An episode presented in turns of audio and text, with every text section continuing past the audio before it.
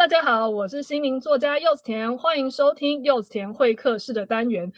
这一集啊，是我少数把来宾的节目分成两阶段，因为一集实在访不完，所以直接把它拆成两集的。那我们来宾一样跟上一集一样，是 Amazing 曾燕京。Hello， 大家好，我是 Amazing。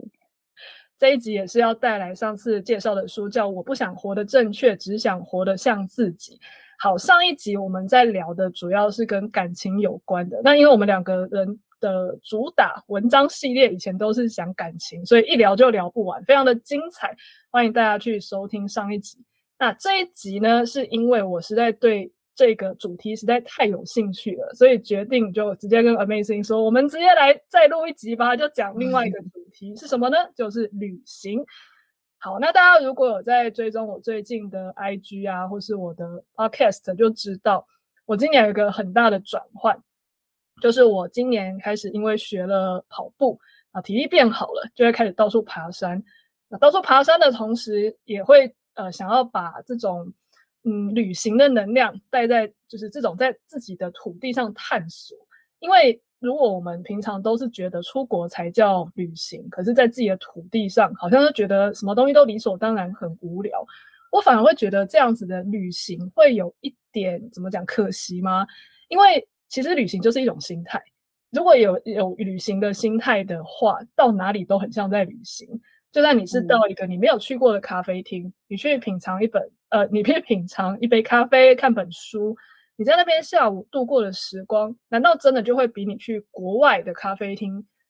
看一本书然后喝个下午茶还要更糟吗？我有时候觉得旅行有时候可能重要的是心态，然后第二重要的才是地点。好，正因为这样子，所以即使我在今年没有出国的时候，我也常常在做岛内旅行，然后甚至有机会跟时间和金钱的话，我也会安排出国。所以今年就是我一个在本土跟国外旅行的大年。那我也因此啊，在 Amazing 说他要出国一个人独旅40几天到欧洲，他走了土耳其、匈牙利、奥地利、捷克、英国，然后40几天后回来还开了一个线上分享会，我那时候有参加，然后也非常的喜欢。那时候想先请 Amazing 就聊聊啊，你当时是怎么样决定要踏上这个旅途的？还有很多人其实会想到说，为什么一个人去40几天？就会担心没钱、没时间，怕危险，然后语言不通，英文不好等等的。那你出发前会有这些担忧吗？你后来都怎么样去克服这些障碍的？这个旅行要先讲一个前情提要，就是我上一集有讲到，我其实一直很想要出国去念书，对，就会应该说，其实我的目的是想要出国去生活，但我当时不知道有什么方法，就只有想到念书一个方法，对。所以就觉得好像要用一个很正式的理由才可以出去。可是今年就是我就打破了很多原本自己的框架嘛，所以就突然发现，其实出国工作，用工作的方式出国也是一个很棒的方式。所以我就自己去找到一个慈善的基金会，他们刚好在土耳其有一间专门给叙利亚难民的一个学校。我就对这间学校非常非常的好奇，然后也发现他们今年有一个志工的服务会在暑假的时候出团，对，所以我就自己去跟他们就是联系，然后原本是想要当志工，但后来发现时间不合，所以我就自己主动写了提案，就是我去做一个采访，这样子直接用我自己比较擅长的事情，然后想说能不能用这个能力去帮助他们，那他们就是也觉得这个提案很棒。所以是因为有了这个开头，我才发现说，好，我可以先有了一个开头，就是先订了一张土耳其的机票，后面都没有安排。但我就知道，我一定要趁这个机会赶快去走走，这样那个机票才回本嘛，就好不容易一趟出去了这样子。所以当时一开始，我原本其实是想要找旅伴的，就是有在网络上看我的朋友，然后但是有一两个朋友说再看看，可是后来到最后真的都没有旅伴，所以我一开始其实是没有想要一个人去，但是因为找不到人，所以只好一个人去。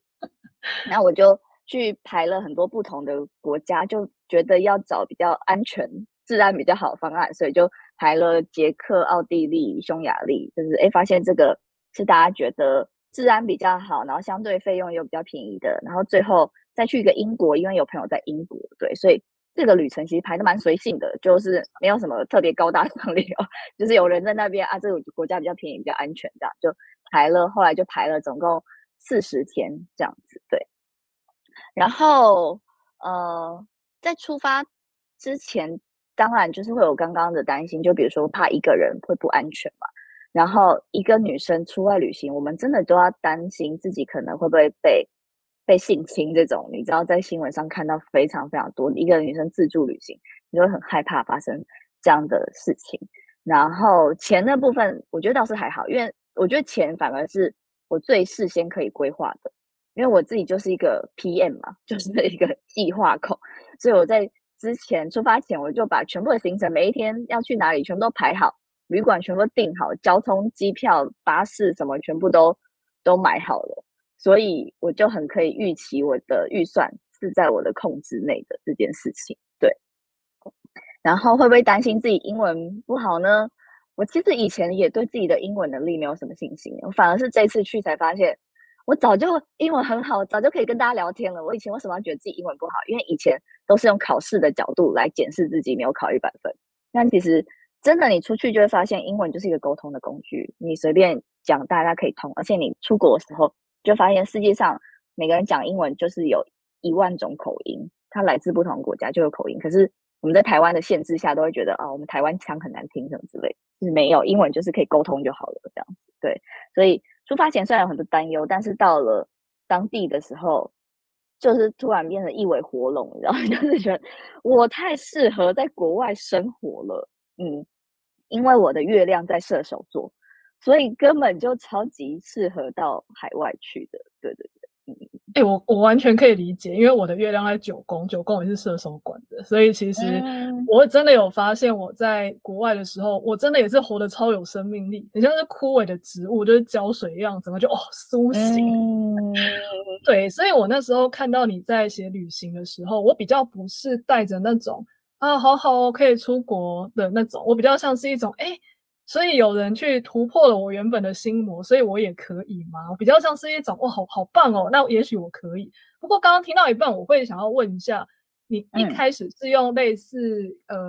交换技能工作的方式去跟那个慈善团体一起出去吗？那如果是自己买机票自己去那个国家，会有不一样吗？我觉得好像就是我那时候想要给自己的一个突破，就是我希望我可以是因为工作的关系，有点像是它是一趟差旅，而不只是单单的一趟旅行这样子。对，因为我在之前我刚出社会的第一份工作其实就是国际志工的领队嘛，其实也都是因为要带志工团出国的关系，然后可以去看到不同的世界，所以我就知道说这个跟旅行会有一点点不一样，是你可以看到当地的一些社会的议题，所以我当时是希望我可以在这个旅行中有一些不一样的元素这样子。对，所以我的确是用一些交换技能的方式，比如说他们就会提供公餐啊，然后当地的交通啊，那我可能就要自己出住宿跟机票，但是我回来写稿他们会再给我稿费，就是用这个其实真的是交换下来，大家各就是皆大欢喜啦。对，我觉得就是大家真的是各取所需的方式。对，所以像我到当地，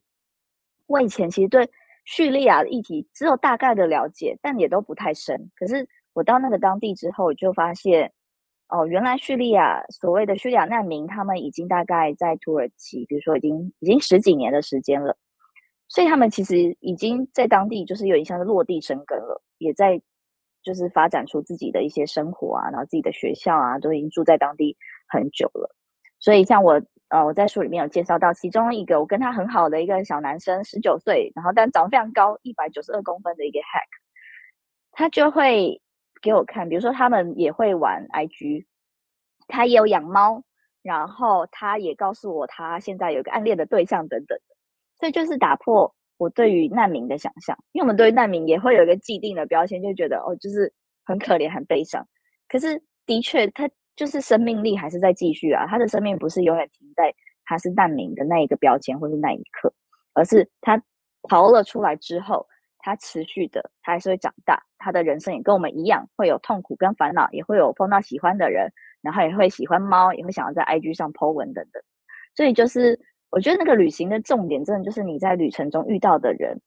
带给你打破生活既定的想象，就发现就像我们上一集我们在聊爱情是10000种灰色，这个世界更是1000万种完完全全不同很缤纷的颜色，每一个人就是他自己的一个独特的故事，但你没有跟他们接触的时候，你会以为世界上只有一种活法，因为尤其是在台湾的社会，你会觉得大概就是长这样，可是你出去的时候发现没有，世界真的太超乎想象了，什么都是可以的，没有什么对错这样。我有听说过常出国的人心胸真的会开阔，因为你会看到世界上真的什么样的人都有，什么活法都有，真的不用画地自限，觉得好像你的同温层怎么样然后怎样就是对的。而且我刚刚这样听你这样讲下来啊，我也会觉得其实你的那个旅人心态也是非常的强耶，就像我有提到说带着旅行的心态在台湾活，其实到处也都是风景，那你的旅人心态其实也是你对于在当地各式各样的人事物的接纳度也非常的高，因为我在看书的时候会觉得你的可行性好像很多元，然后甚至那些可行性原本不是我会想的，比方说好了主动去申请这种写稿交换，对我来说我就会觉得他没有开出这种条件去真人，然后我自己在那边写一个提案好像有点白痴，我自己会觉得我就会笑自己说这样如果被人家耻笑怎么办，我就会自己打退堂。可是你就直接用这种方式去突破框架给自己一个机会，还是真的要单身的时候比较有这种突破框架的想法。真的我觉得就是全部框架全部突破，你就会发现什么都可以耶，真的是。那你如果假设你现在是一个之前的状态，就是跟原本对象在一起，然后也就是过原本的生活，你觉得你今天会寄出这一种履历工作交换的？我觉得就不会了耶，真的你就是人，我觉得人卡住的时候，真的都不是外界环境，就是卡在我们的心里，你的心理卡关什么，你全部都是卡的，你全部框架都在那里，你就会觉得对工作就只有他开出这个条件，然后我去应征这个模式而已。你不会想到说有没有第三条路是我自己主动去跟他们做接洽，去试试看，或者是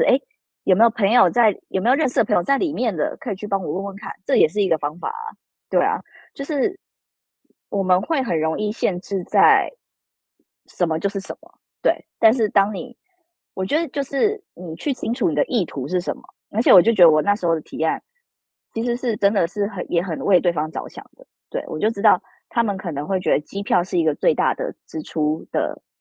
不太可能会补助到机票这个项目，所以那我就会评估我自己，我觉得我可以负担这个机票，但是最后换算回来他们可以交换的那个稿费其实就差不多 cover 这个机票的费用了，对。所以等于说真的就是一个资源的互相交换。那我觉得这个技能其实也是蛮重要，是因为我去年有重新回到职场去半年的时间，对，这个就是又可以讲回到前面一点点，对，就是我觉得因为我去年重回职场的初期，我其实有一段鬼打墙的时间，就是当时主管要我去联系某一个全球性的一个单位，但我却找不到联系的管道，然后就一个人那边很痛苦了1个礼拜，结果我就开口问我当时的男友，就说怎么办，我要找到这个单位但我找不到，他说不是谁谁谁就在那边工作吗？那个谁谁谁就是我的大学的学妹。我说真的假的？他不是之前在哪个公司？他说没有，他已经换到别的公司啊。说真的假的？原来我只要一开口那个人脉就在那里，但我根本就不知道。我们就会蛮尝试有点就是把自己困在一个困境，有没有？会觉得我一定要自己人独立完成，但发现自己没有能力的时候又没办法开口求救，但你一开口就发现答案就在旁边这么近，那我之前在困顿什么？所以我觉得就是从那一次的经验中让我发现说，其实你只要去开口去沟通，也许那个机会它就会靠近，你就会得到。对，那就算没有好，就算真的就是对方觉得你脸皮怎么那么厚会主动申请这个东西，我觉得也都没关系，我其实没有损失。对，就是这个行动如果得到了你就很开心啊，那如果没有的话也没关系，因为至少你其实是去争取了那个可能的机会，那如果我争取到了，哇，后面就是一个超展开，对，所以我觉得当下的那个心情是这样子的。你知道吗？我那时候就是想到啊，因为如果在关系中啊，比较容易让自己变得比较保守，然后如果在单身的时候会比较无限可能，所以我后来，我现在虽然有对象，但是我也发现自己有时候做决定就会变得像是在一般在关系中那种比较保守的时候，我都会跟自己说，假设我现在单身，我会怎么做决定？脑子会直接换过来，会觉得说那就会试试看啊，又没损失啊，反正我现在就已经什么都没有了，然后我去要一下机会，我什么都不用在意啊。但如果又切回说我现在有伴侣的脑，然后就会觉得说啊，这样丢下他好像不太好。啊，他会不会就是不太同意啊？算了啦，我这样会不会冒什么风险？我真的发现那个我们潜藏在那种集体潜意识或是基因里面，这种女性的自我对自己的束缚真的很强烈。所以我那时候看到你会主动去破格申请一个他没有开的工作，然后甚至在过程中就说啊，我当然要把机票的那个价值发挥到最大，所以就跑了很多国家。我就想说，哇，如果我现在单身，我敢做这些事吗？怎么觉得好像敢？天哪！所以我因为在稳定关系中，所以我就继续自我设限了嘛。所以我就会现在告诉自己说，我如果遇到什么事情我不敢，我就会问自己说，假设我现在单身，我会怎么做？哎，忽然就会知道自己想不想做这件事情。我觉得超级有趣。对，然后再来就是你有提到说你在匈牙利的时候嘛，有一个很棒的经验。就是你那时候在某一个地方，你浮起了一句话，就是我竟然一个人来到了我从来不知道的远方，好好的活在这里。我对这句话超有共鸣，因为我也有类似的经历。但是我想要先分享一下，那个是什么样的时空背景下让你产生这样的感受？那个时候在匈牙利已经是到我旅行的中期了，就是大概20几天之后。因为我在土耳其大概就待了快20天这样子，所以到了匈牙利已经旅行中期，等于说前面我已经真的借由这趟旅程看过了我太多真的太多从来没有想象过的风景。对，就是包含土耳其的比如说圣索菲亚清真寺啊，蓝色清真寺啊，然后传说中的博斯普鲁斯海峡，对，然后我也去卡帕多奇亚去搭了人生的第一次的热气球，这样就是前面已经你就会很惊呼说，哇，我真的从来没有想象过原来世界还有这一些地方啊。即使那些东西你有可能之前在比如说电视或者是一些 YouTube 上面看过，可是跟你亲自到这个地方的感觉真的都差非常的多。你我第一次搭热气球的时候，我才知道原来热气球是一个这么平稳的一种飞行工具，它真的是完全可以定格在空中哦，完全不会飘动还是什么的，想说真的太神奇了。然后从热气球底下看它每一次要冲，就是喷那个火，让那个热气充满气球的那个画面，都觉得哦，原来是长这样，原来这个气球这么大，原来这个气球要起飞跟降落的时候是这样子的。就是你这些都是你过去的想象，或是透过别人第二手资料，你不会感受到真实的感动。所以当我后来到了匈牙利的时候，我就是到了一个在他们首都布达佩斯北方的一个小城镇叫圣安德烈。那这个圣安德烈它的特色其实是因为蔡依林有一首 MV 叫《马德里不思议》，它是在这边拍的，所以它根本不是在马德里拍的，它是在这个小城镇拍的。所以那时候我就自己就是坐了他们有点像是那种区间车，那种非常古老的那种车厢的火车，大概花了1个小时的时间到了这个城镇。那这个城镇其实就蛮像台湾的九份那样子的一个小城，那它就是有自己一个特色这样子。然后我就走到那个多瑙河畔，就坐在那边，那是一个下午刚吃完午餐，就坐在那边，然后就看着说，哇，前面这就是传说中的多瑙河欸。然后那个天空都非常的大片，那个云都好大一朵，然后就是那个河上面就有一对老夫老妻这边划那个小船，然后后面的餐厅就有人在拉那个小提琴的，就觉得一切很梦幻，一切都是你在原本你生活的地方不会感受到的东西，因为他们的生活方式就是跟我们非常不一样。所以在那个当下，我突然就感觉到内心很澎湃，很感动，就是我从来没有想象过世界上有一个这样的地方。然后今天我因为跨出了这一步，我决定出来旅行，我用我自己能力赚来的钱，然后我自己规划了这个行程，然后我用我自己的勇敢带我自己来到了这个地方。那它的对比就是我以前是一个，我上一集有说到，我们是一个很依附在伴侣身上，很期待别人要带我去完成我想做的事情了。可是现在我竟然能够进化成我没有依靠任何人，我就带着我自己来到这个地方的那一种感动。对，所以我觉得不只是旅行本身，而是我很清楚我的内在心境也跟过去非常非常不一样了。所以是因为这个心境的转变，让我来到了人生不同的境界。所以我旅行的其实不只是不同国家，而是我内心的境界也不一样了。所以我看见了不一样的地方。所以在那个当下的很激动很感谢的心情，是我很知道自己的一路是怎么样走过来了，然后终于带我自己看到了我想看的风景。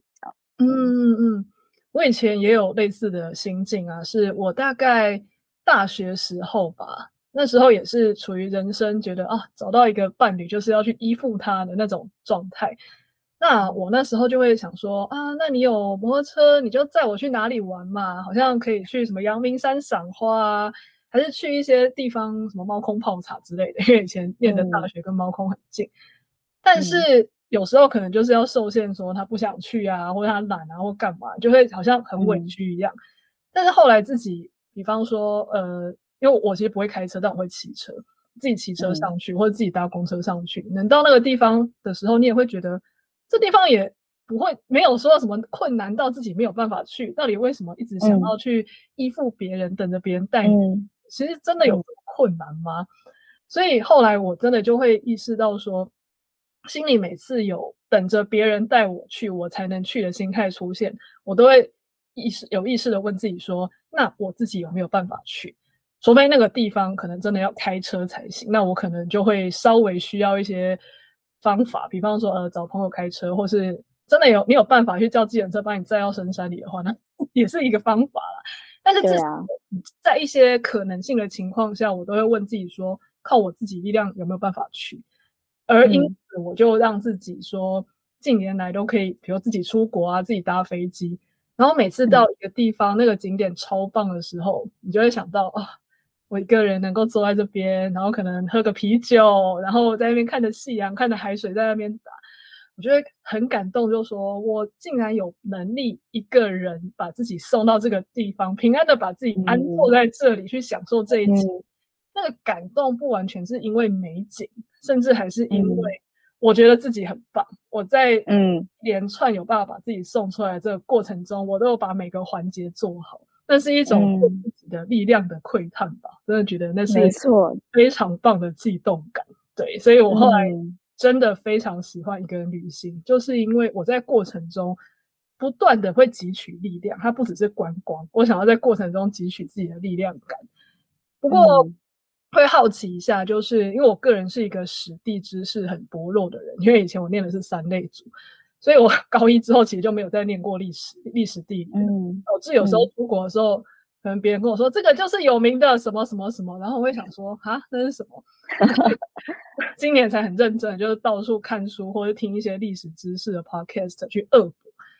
有这些知识真的会让我在看到什么东西的时候超兴奋，就说这个就是什么啊。那你觉得你自己会不会刻意在出国前再去多恶补一下这一些历史地理或是政治情势的资料？我完全会，因为我觉得就是在去之前呢，我连土耳其确切的位置到底是它左边是哪个国家右边是哪个国家，我真的也是完全搞不清楚。然后我觉得就是这样，就是因为这个东西说实在的，它过去就是跟你没有关系，当你没有关系的时候，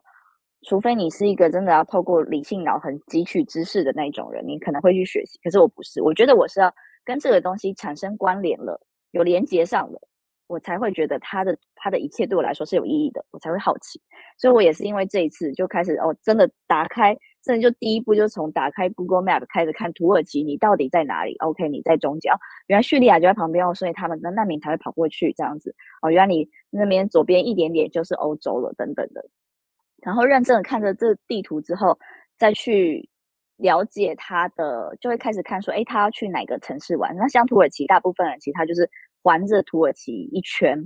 沿着他周围的城市去跑，所以你才会认真的看说，北边是什么样的城市，南边靠近地中海那个地方是什么。然后地中海也是大家全部一定都知道地中海这个词嘛，对不对？然后但是我也是真的第一次到它的南部有一个叫 Antalya 的城市，然后真的就是随便走到那个海的时候，真的就是也是发出那个喟叹，就是原来地中海真的这么蓝，这么广阔，这么漂亮，整个就是被吓死。因为我并没有觉得说所有有名的景点我一定都要去，我在旅行中是比较随性的那种，觉得有去到就有去到，就有缘就有缘这样子。然后我也是有一天下午就是真的没事干，随便就走到海边，才真的被那个地中海的情景吓到。然后因为土耳其它又是一个很尊重流浪动物，然后路上全部是猫哦，所以猫奴们就是一定要去，你们就会直接起小对，就是对。然后我就在那个地中海旁边，真的就有一只猫猫那边伸懒腰，躺在旁边的桌子上面伸懒腰这样子，就觉得天哪，如果下辈子可以当一只地中海猫猫，好像也蛮棒的。对，所以就是因为跟这个地方产生连结了，所以我开始去了解哦，它的政治，它现在的总统是谁。然后他们的经济状况怎么样？所以一直到现在，我就算回来后看到土耳其相关的新闻，我一定在跟我去之前就很不一样了。我在去之前就是对这个地方漠不关心嘛，就是不干我的事。可是现在就是我知道了这个地方，它跟我生命有关系，所以不管是跟叙利亚有关的议题，或是跟土耳其有关的议题，都因为这趟旅行而产生了更多的那种连结。对，所以我觉得这种对于一个地方的关怀，对我来说是要先从连结开始。我觉得找到了那个连结开始之后，我就可以去很认真的去理解它的背景啊等等这样子的。所以我觉得这个是我去认识这个世界的方法。真的耶，因为如果我们一直都觉得那是世界的另一端，跟我们一点关系都没有了，看过就常常过目即忘。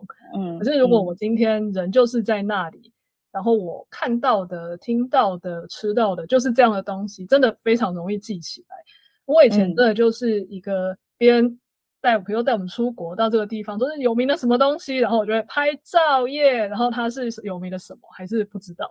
像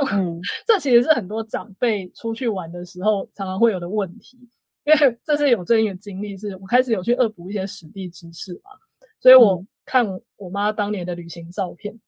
他又把它设为大头贴，我就看到说哦，原来你有去过这个地方。他就说那是哪里？我说那是一个很有名的什么奥地利小镇等等的。然后我就说，然后他就说哦，可能吧。那时候导游就说这边很有名，然后超多人在拍照。我只是觉得很漂亮，我就把它设为脸书封面。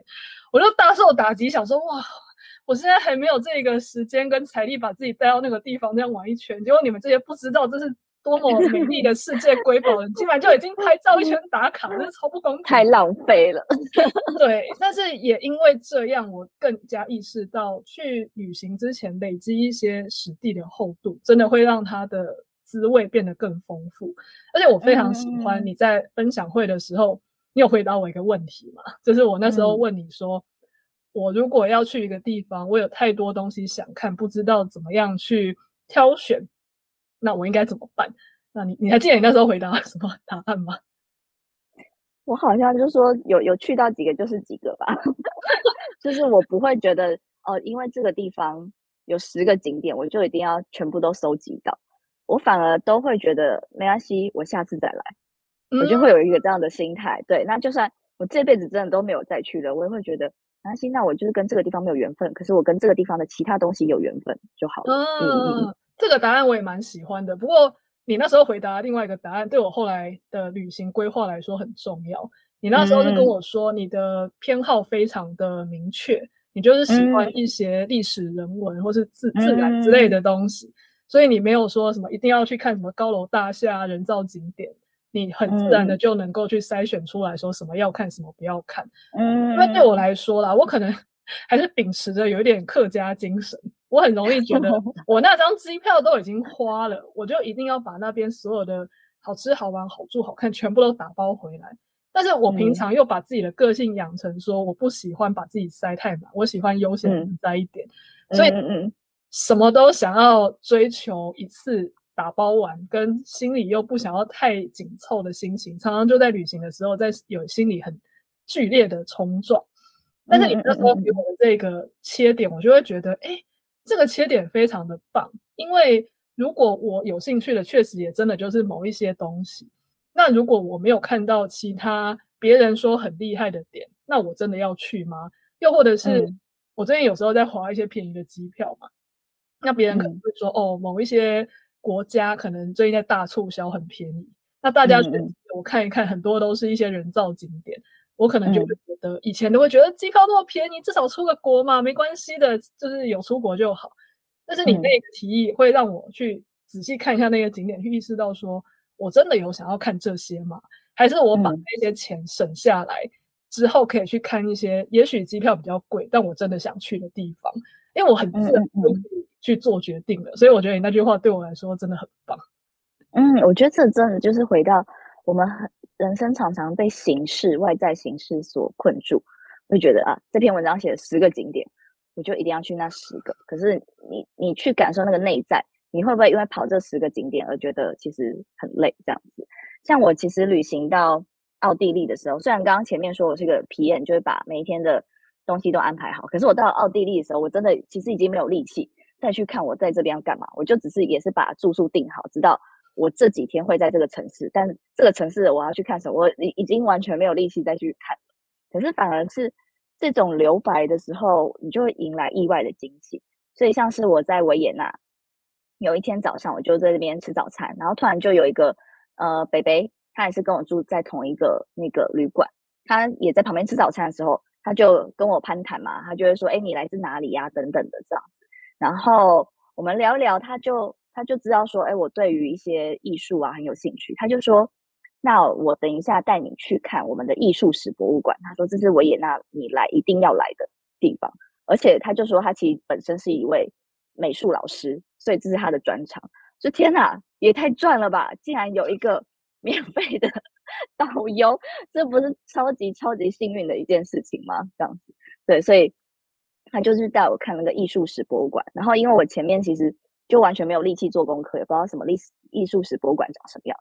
但他们那边其实就是以前是一个旧的皇宫，所以我一进去的时候眼睛真的是发亮，我第一次知道一个美的极致可以长什么样子，那个东西真的是在台湾没办法看到的，因为他们就是过去的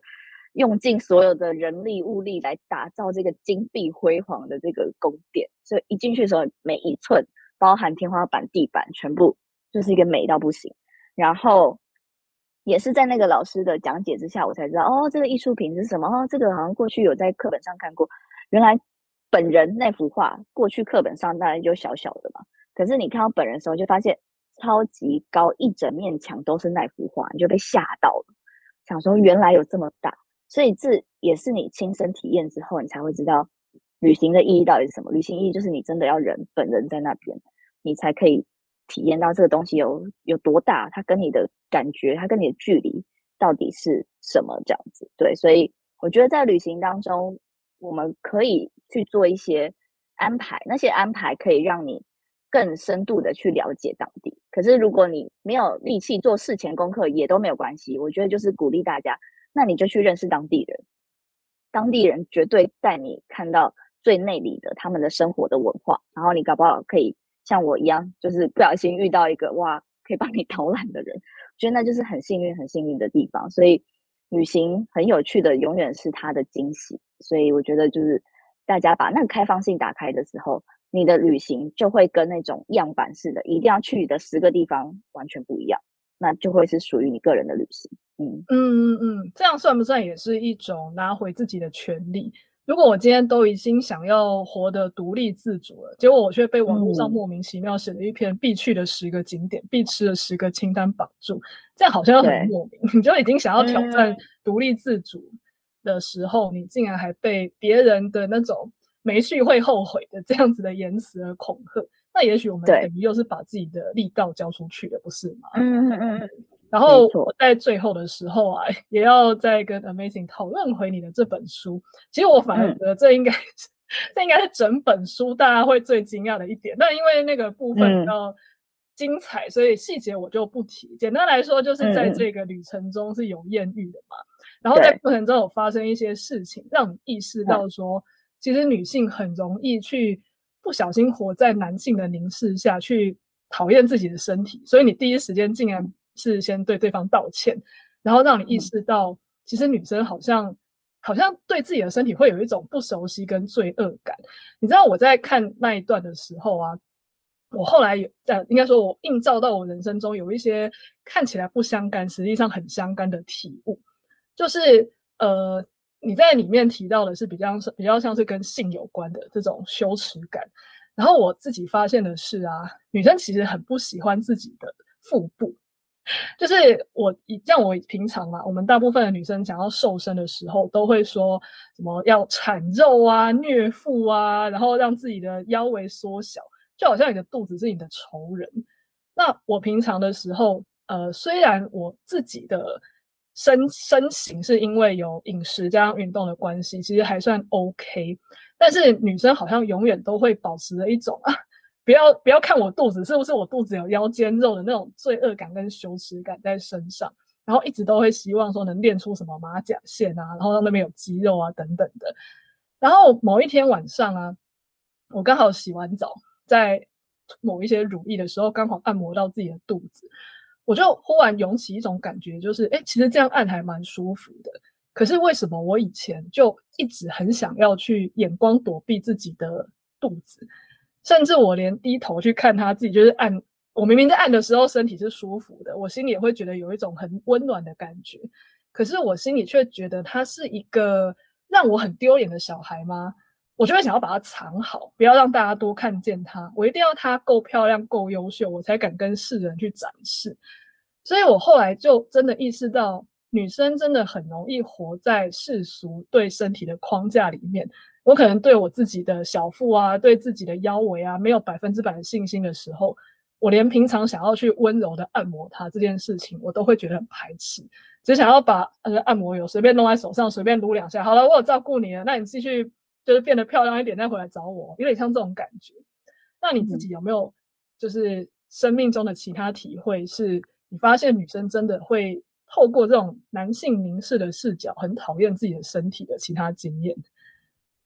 我觉得完全会啊，因为像我就是一个胸部真的很小的人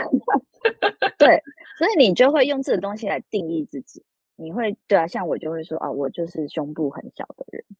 它就成为了你自己定义自己的一个方式。对，所以我觉得而且这个东西真的是在你跟你亲密伴侣的性爱中它会更展露。但我其实记得我自己在过往的性经验的时候，我其实最怕对方一开始摸的地方并不是任何身上其他部位，而是胸部。我就很怕他一摸就发现我胸部很小，他会不会就嫌弃我、不喜欢我之类的，就会因为太多的那种影视剧情，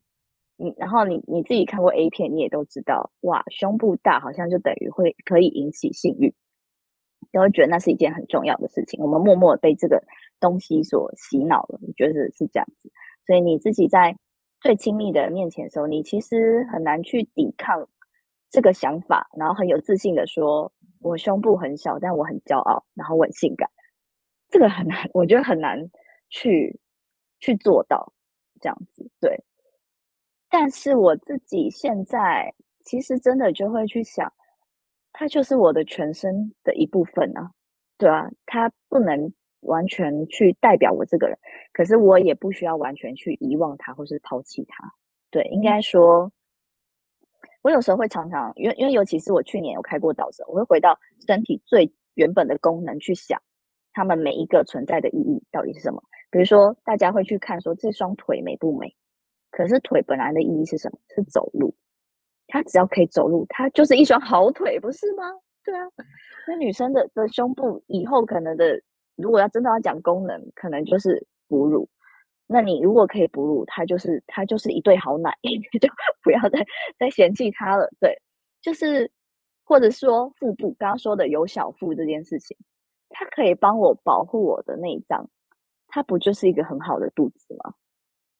对啊，所以就是也是回到形式跟本质，我们太常会被外在的形式所困住，然后忘记了这个东西最重要的本质是什么。所以我自己其实很想鼓励大家，就是当我们感到迷惘或是忘记一些事情的意义时候，就努力去靠近那个本质，去回想说这个东西它一开始存在在这个世界上的意义到底是到底是什么这样子。所以像女生的身体或者是男生的身体存在这世界上，意义就是承载你的生命，可以好好的体验这世间的一切，可以做到这些事情，它就是一个好身体。那女生的身体可能我们有子宫，它是要为了孕育下一代或是让我们有创造力，那它就是一个好的子宫，你不用去评判它的美好或是就是丑之类的。对，回到本质，身体就是身体，它的功能就是长这样。嗯，很喜欢这句话。其实真的去年走了一年之后，你对于自己的感情啊、工作啊、健康啊等等的，全部都有很大的一个转变跟体悟。但是追根究底都是回归真实嘛。还有很符合你的书的副标，就是朝心动狂奔。那我在看完这书的最后一章就会很好奇，那如果你写了一本书是在讲自己过去一年朝着心动狂奔的进行式，那未来呢，应该你也会继续想要朝着心动狂奔吧？那现在你有没有什么正在进行的朝着心动狂奔的方向可以分享？这个就也可以聊一下书中没有讲到的，但我觉得很精彩的部分，就是刚刚说我其实在国外有一段艳遇嘛，对，那我其实我觉得蛮神奇的。我过去因为那是我第一次的那种一夜情的经验，然后我过去对于这种东西就会觉得它可能就会是肤浅的，那大家就是各自结束后就一拍两散，然后也又在不同国家，对，就是怎么可能继续有什么样的关系？但我蛮神奇，就是我跟这个艳遇的对象其实是有现在还是会持续联络的，我觉得蛮神奇的。对，我们的语言其实不同的哦，因为他是讲俄文的，他是一个吉尔吉斯人，但他们使用的语言是俄文，所以他不会讲英文，然后我也不会讲俄文嘛，所以我们其实语言不同，但是真的就是全程用 Google 翻译来沟通的。对，我的确感觉到我对这个人蛮心动的。对，我们虽然语言不同，可是他在讲的一些东西却会让我觉得我们是很靠近，你突然会觉得其实我们好像在用同一种语言呢。那种语言不是表面形式上的我说中文我说英文，而是我感受这个世界跟我表达自己的方式其实是蛮像的。举一个例子来说，他有一次就突然我们就聊到老灵魂这件事情，然后他就贴了一段资料，他就说他觉得我会喜欢这段话。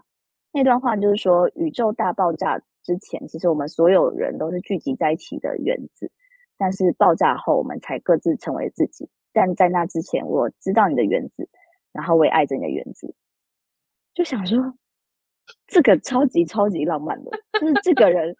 既然会去看这样子的东西，然后他知道我会喜欢，而且重点是我们年龄其实差距很大。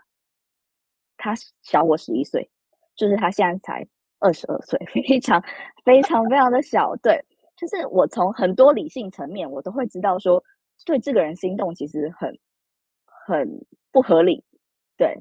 不符合一般的想象。他年纪比我小，我们语言不同，我们又住在不同国家，然后他有他自己的宗教信仰，他是一个穆斯林，对，所以我们有太多你用世俗的眼光来判断说你怎么可以会喜欢上这个人？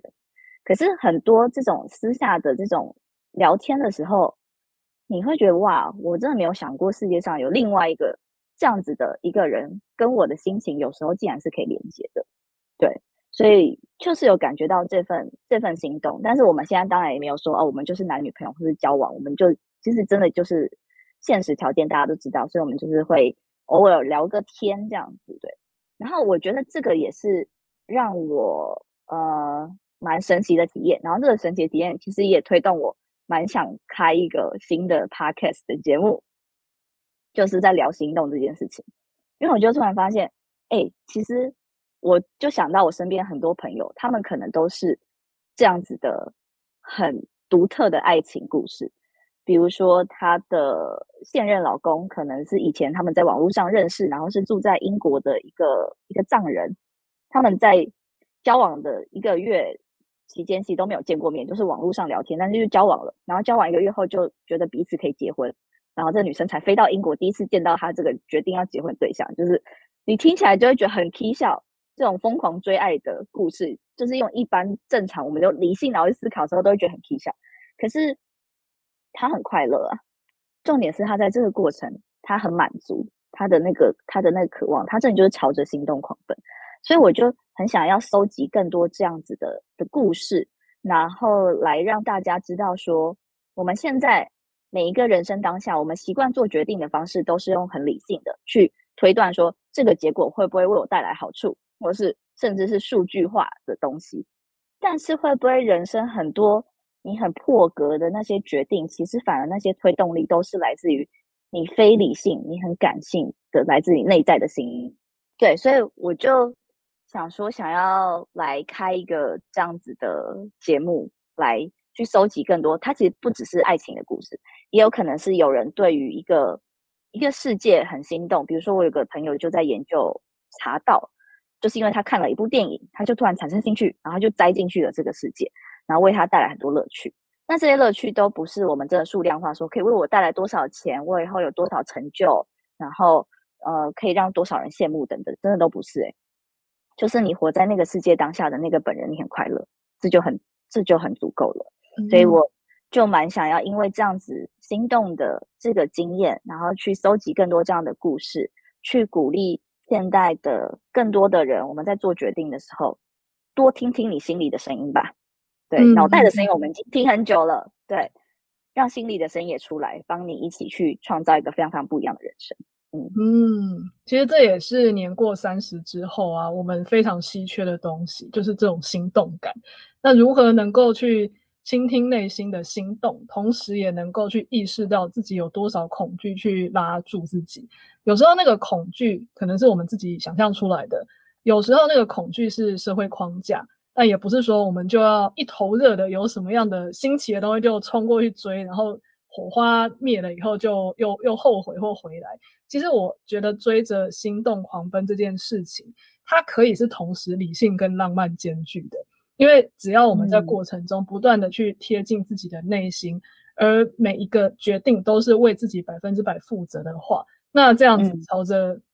心动的感觉去狂奔又有什么关系呢？因为到最后我们都是100%为自己的选择负起全责，那样子就是我们的人生。好，那非常谢谢 Amazing 为我们带来的新书，叫做《我不想活得正确，只想活得像自己》。希望这本书的书名也是为你未来的人生下定义哦。好，那谢谢燕京来到我们的节目，这里就先到这边，下次再见，拜拜。谢谢，拜拜。